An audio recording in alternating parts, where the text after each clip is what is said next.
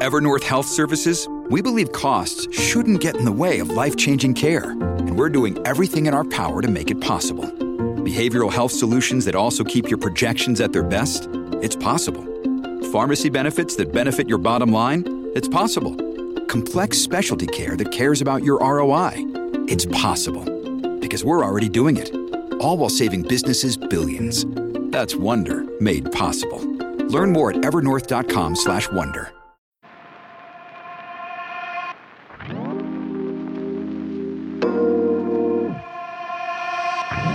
Ciao a tutte e tutti, bentornate e bentornati a un nuovo episodio di Città. Io sono Paolo Bovio di Will Media. E io Andrea Colombo di True. Bentornati, ciao Andrew. Oggi parliamo di un tema che ci sta a cuore, che ti sta a cuore tanto, il tema di costruire, costruire le città, soprattutto la ricerca di una via più sostenibile eh, per quanto riguarda la costruzione delle città, la costruzione degli edifici e lascio presentare a te la ospite di oggi, perché l'hai proposta tu. Esatto, allora oggi voliamo, voliamo molto alto o, o, ci, o, ci, proviamo, sicuramente voliamo distante, nel senso che oggi abbiamo con noi Olga Carcassi, ricercatrice dell'Università Columbia di, di New York. Ciao Olga, benvenuta. Ciao, grazie per, per l'invito. Ho conosciuto Olga in uno dei miei peregrinare eh, in cerca di ricerca e grazie alla mia ormai nota collega Francesca, che ho già citato in un podcast, ho conosciuto Olga perché appunto sono compagne da quando sono piccole, se non ho capito male, entrambe pisane, e quindi in uno dei rari arrivi di Olga in Italia appunto ho avuto occasione di incontrarla. E mi ha subito incuriosito, diciamo, parlando, parlando con lei, alcune delle cose che ha fatto. No? Innanzitutto perché è una ricercatrice vera, no? un po' dura e pura, passami, passami il termine. E questa cosa in città ci piace molto, noi cerchiamo di fare ricerca, studio, parlare di concretezze, quindi oggi sicuramente voleremo alto, ma sono convinto che troveremo anche dei punti molto concreti. E quindi volendo entrare poi nel, in diretta sul podcast e partire dalla nostra amata direttrice del tempo, eh, mi farebbe piacere che tu ci raccontassi che cosa sono i bio-based material, che eh, se non ho capito male è una delle tue, uno dei tuoi ambiti di, di ricerca. Andrea, grazie mille per la gentile presentazione e per la domanda. Direi che questo è uno degli argomenti più mm, dibattuti e forse anche un, estremamente attuale. Cosa sono i bio-based materials o i materiali di origine biogenica? Ho iniziato appunto dicendo che è un argomento dibattuto perché non, è, non c'è chiarezza su cosa vuol dire.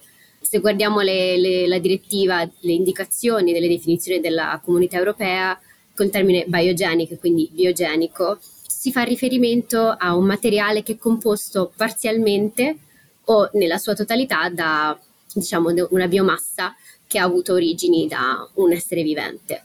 Però capite subito che non è così scontato perché dal momento in cui eh, si fa riferimento a una percentuale e non si specifica quale sia la percentuale, è molto difficile no? definire con chiarezza cos'è un materiale biogenico.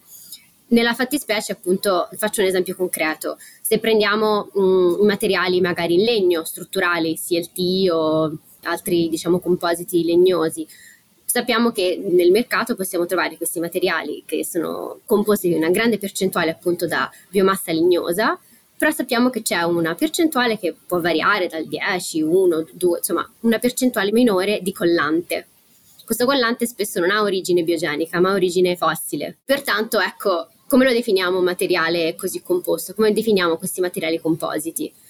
Ecco che diciamo la mia domanda di ricerca che è partita da questo, cercare di immaginarsi e proporre un futuro migliore per quanto riguarda la scelta dei materiali, è chiaro che la definizione è estremamente importante. Ciò questo ti posso dire la mia interpretazione, che comunque le indicazioni e le normative ci sono, gli standard ci sono e sono importantissimi, però dobbiamo considerare che non sono diciamo delle parole iscritte sulla pietra che non possono essere cambiate, anzi scavare e andare a navigare sempre più approfondendo queste tematiche ci dà anche della possibilità di scegliere quale sia la, il futuro che vogliamo e qual è la direzione che vogliamo prendere. Ciò detto, questo lunghissimo preambolo, i materiali biogenici per me, eh, diciamo per la linea di ricerca che ho preso, sia dal mio master, dalla mia tesi di master, al dottorato e adesso questo periodo che sto facendo di ricerca alla Columbia University, sono materiali di origine biogenica, 100% di origine biogenica, che sono stati, diciamo, poco trasformati, perché anche la questione della trasformazione è importante, e che alla fine quindi risultano essere dei materiali, possiamo definirli naturali e soprattutto che non vanno a interferire con la salute degli occupanti. Chiaro, cioè quindi per cercare, diciamo, per farla più semplice, di base sono materiali con, immagino, un basso impatto di CO2, ma che siano anche in un certo senso vivi, no? Come possono essere ad esempio le alghe o uh, i funghi. Qui stiamo parlando di tecnologia costruttiva, nel caso specifico, perché sta parlando di materiali eh, diciamo, bio-based, perché ovviamente stiamo parlando di tecnologia anche costruttiva e quindi immaginare le nostre case, diciamo, costruite con eh, tecnologie basate su funghi o appunto su alghe. È, quello, è questo giusto per, per semplificare a chi come me sa poco e non fa ricercatore. Allora, in realtà tu hai preso una parte di un mondo molto più grande. Appunto, il materiale biogenico, la categoria possiamo iniziare da, da secondo quello che dici tu, quindi vivo o inerte, per cui i materiali biogenici vivi sono appunto, come dici tu, le, l'inclusione di esseri viventi, magari anche in diverse fasi e processi della, della costruzione. Le alghe sono microrganismi viventi che ci sono stati esempi anche appunto di, di edifici costruiti in cui le alghe vengono utilizzate come eh, sistemi di, diciamo, di pannellature esterne e sono vive e aiutano in maniera simbiotica tutta una serie di fattori del nostro edificio.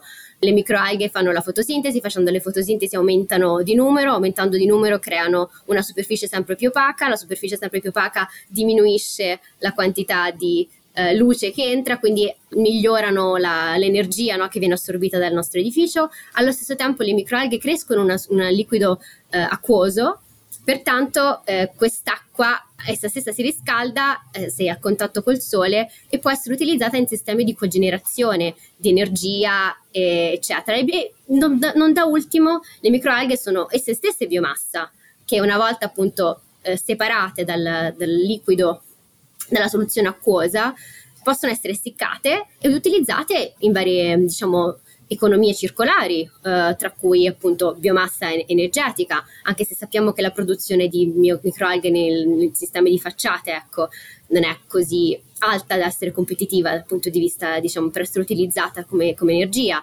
Possono essere utilizzate per fabbricare della bioplastica, possono essere utilizzate all'interno del, del settore farmaceutico. Ecco, da lì diciamo che l'edificio diventa una macchina, un, un, una piccola industria a scala locale che può essere scalata a seconda delle diverse grandezze e dimensioni della città a secondo della produzione di biomassa e di energia o meno, è chiaro che ci sono dei settori e delle applicazioni che sono più o meno utili o comunque efficaci e um, competitivi. D'altra parte, i funghi, diciamo, queste, le, le alghe sono state il mio primo amore la, durante la, la, mia tesi di master. Poi, come tutti i primi amori, uno poi dopo insomma ha bisogno di andare oltre, di, di andare da in qualche provare altro. E che mi sono, mi sono buttata sulle, sui funghi, sul micelio, che invece in questo caso è molto interessante perché è una diversa fase del processo, diciamo, costruttivo dell'edificio o dei materiali da costruzione. In questo caso è nella produzione dei materiali da costruzione, in cui il micelio, se vi ricordate la definizione che vi avevo dato prima, in cui il bio-based material, il, materi- il materiale biogenico, è definito come parzialmente composto da materiali da, da, da biomassa, io mi sono chiesta ma e questo problema, questo, diciamo, queste percentuali di solito sono, sono legate, scusate la, la, ripetizione, ai leganti, che i leganti spesso sono diciamo di origine fossile. Mi sono chiesta quale potrebbe essere un legante invece naturale, in modo tale che anche i materiali inerti, quindi l'altra categoria che dicevamo all'inizio, possano essere completamente biogenici. Qual è un legante completamente naturale che possiamo iniziare a utilizzare? E da lì io mi sono, io come tanti ricercatori, per amor di cioè, è una ricerca, diciamo, una tecnologia applicata al mondo delle costruzioni abbastanza nuova, si parla di 30 anni.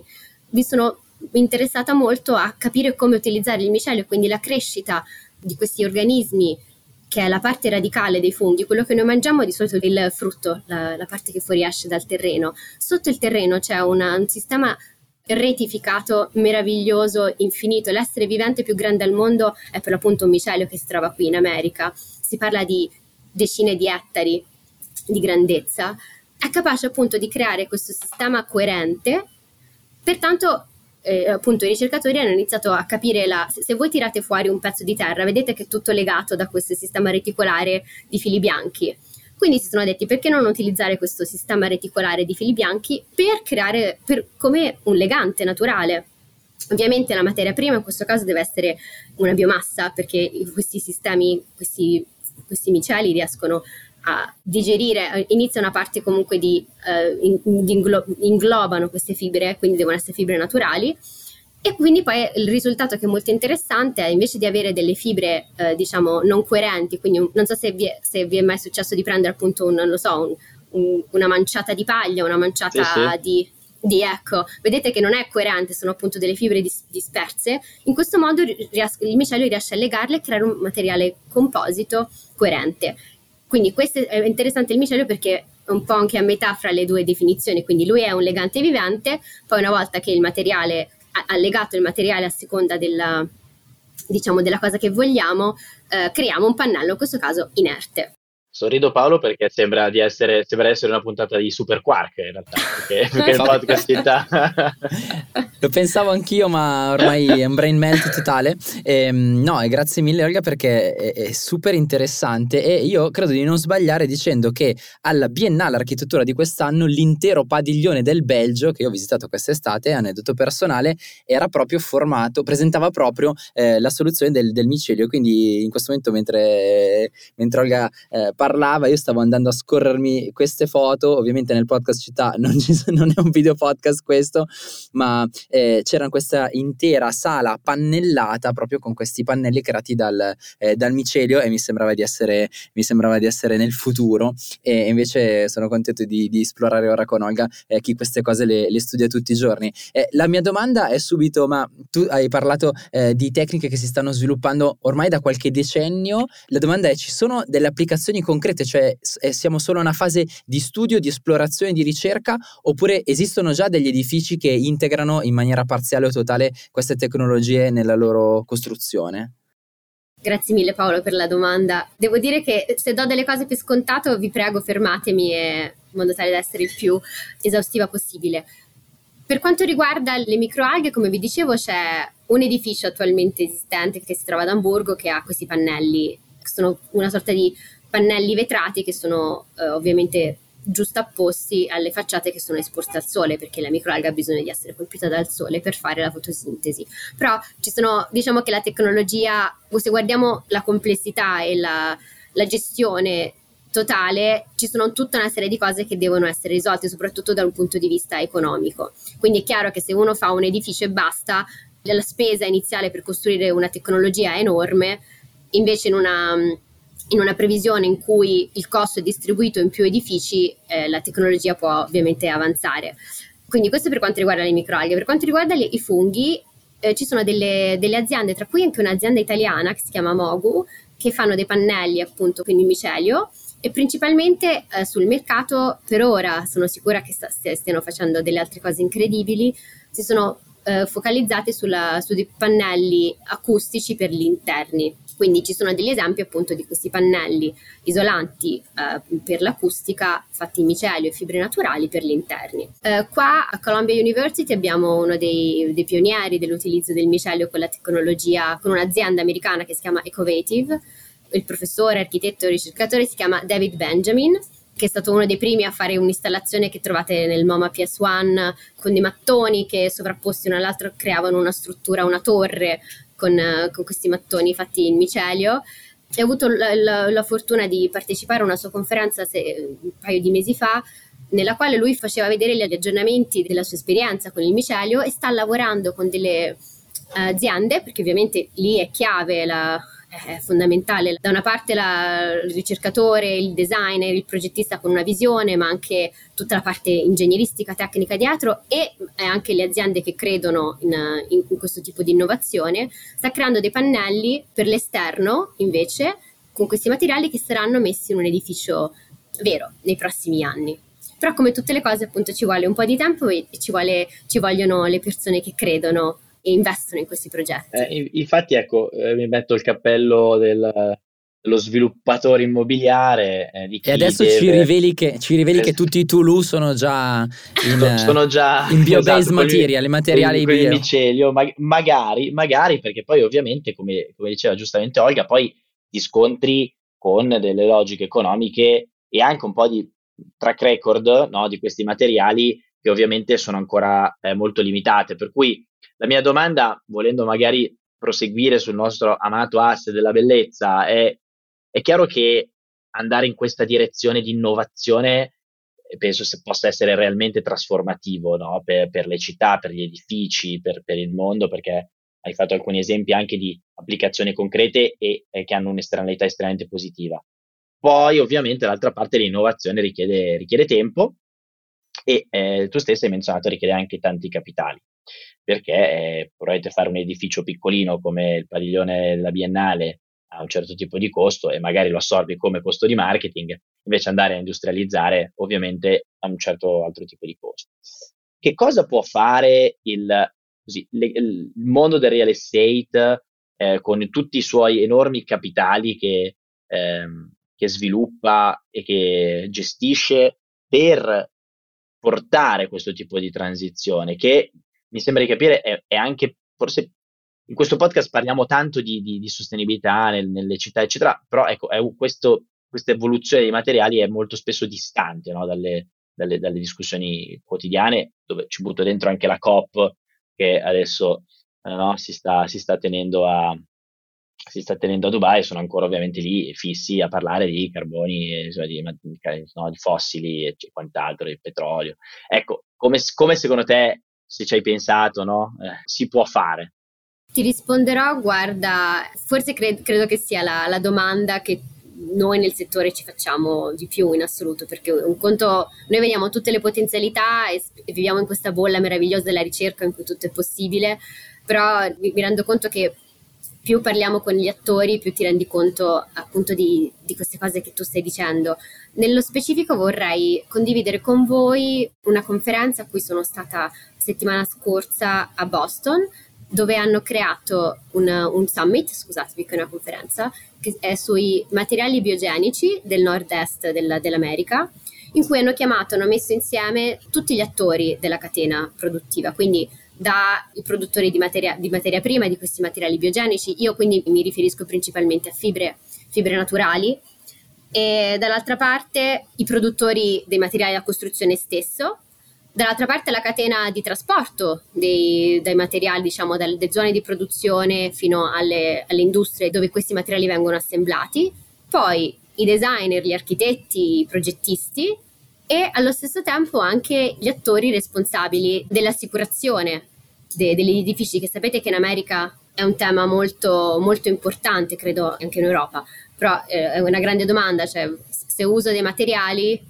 poi dopo le, le, le compagnie di assicurazione delle case mi assicurano la mia casa una volta che ho usato certi materiali. E poi alla fine c'erano anche degli attori che sì, sono responsabili delle, delle policy. Quindi devo dire che è stato meraviglioso vedere insieme tutti questi attori che sono diciamo la, la, la parte fondamentale per quanto riguarda ogni tecnologia che si sviluppa.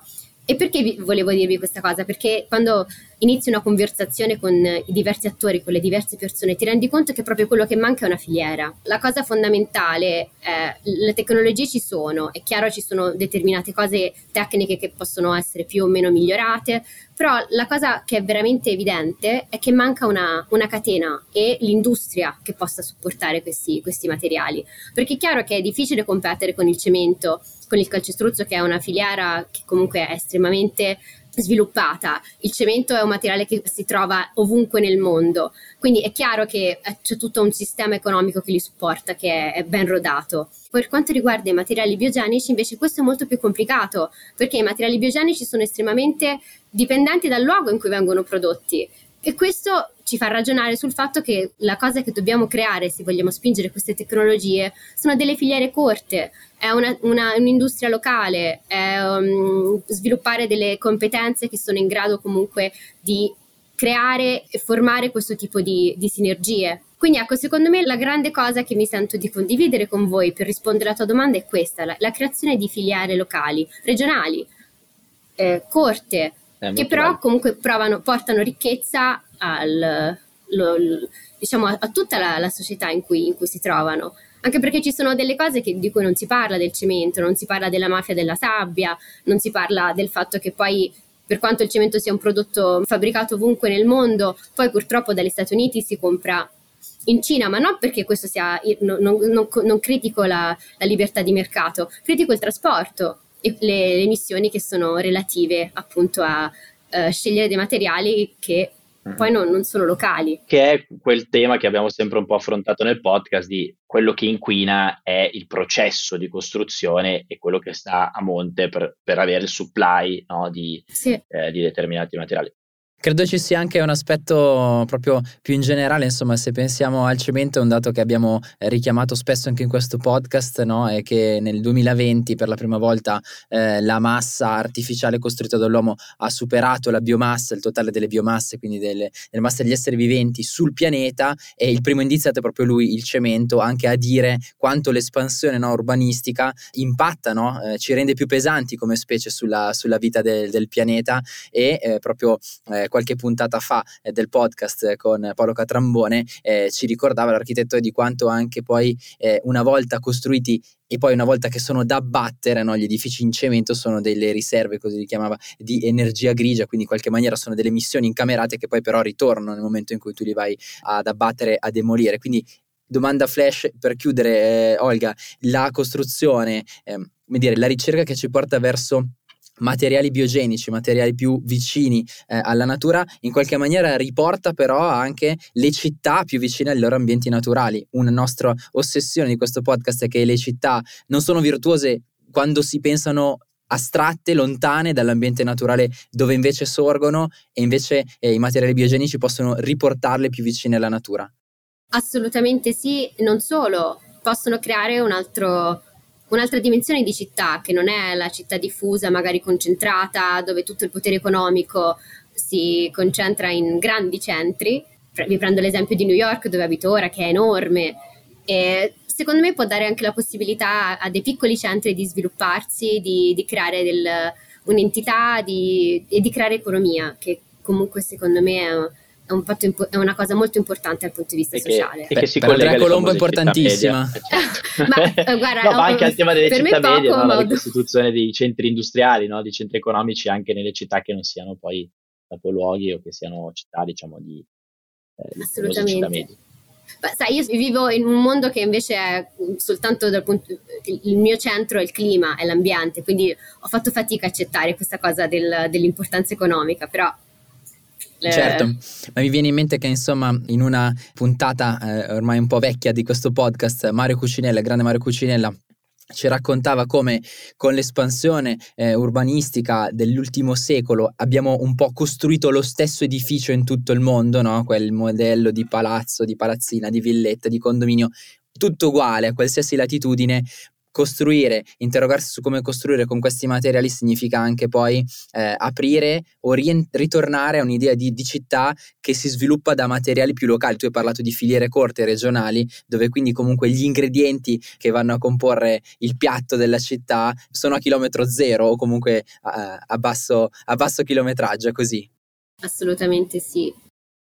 Allora, guarda, eh, Olga, ti, ti ringrazio tantissimo per questa lezione di Super Quark che ci hai fatto in questi eh, 25 minuti di, di, podcast. Io l'ho trovato estremamente interessante. Eh, come dicevo all'inizio, abbiamo volato molto alto e speriamo prima o poi di volare molto basso, cioè che queste tecnologie possano veramente avere una, un'applicazione su scala, su larga scala, perché credo che la, la sostenibilità si, si, giochi tanto su questa capacità di innovare e capacità magari di rinunciare a, a quel profitto a, a me tanto caro eh, però anche per cercare un compromesso ehm, che ci possa veramente portare a trasformare il modo in cui concepiamo l'infrastruttura fisica da statica, real estate, a viva, eh, attraverso appunto bio-based materials.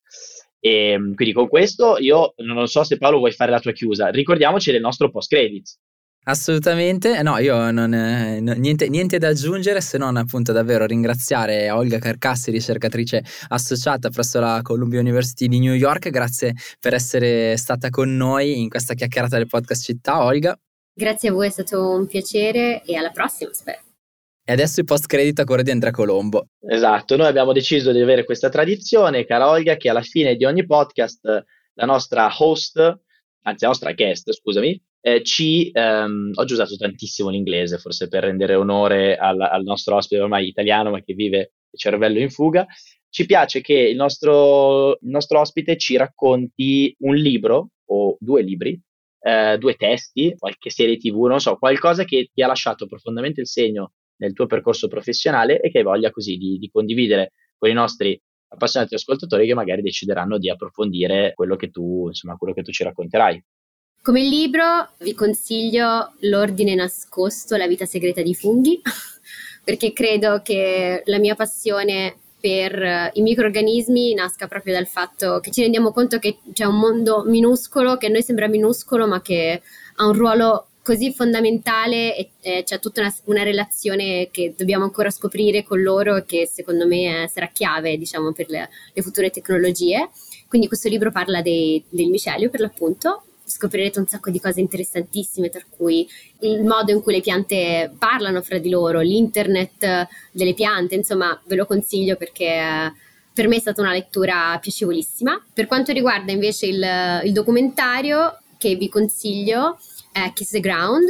La mia attuale passione, quindi dai, dalle microalghe ai funghi, la mia attuale passione invece è quella dell'agricoltura rigenerativa e questo documentario vi, vi, fa capire come mai il suolo e la terra sarà veramente la cosa che ci aiuterà a superare questa, questa crisi climatica e soprattutto vi fa, vi fa capire un po' questo, questo, ruolo fondamentale, questo rapporto fondamentale che abbiamo con, con la natura attraverso l'agricoltura e come i sistemi di agricoltura attuali sono assolutamente distruttivi e vi spiega cos'è l'agricoltura rigenerativa, però non vi dico altro così la, lo andate a vedere. Fantastico. Grazie mille.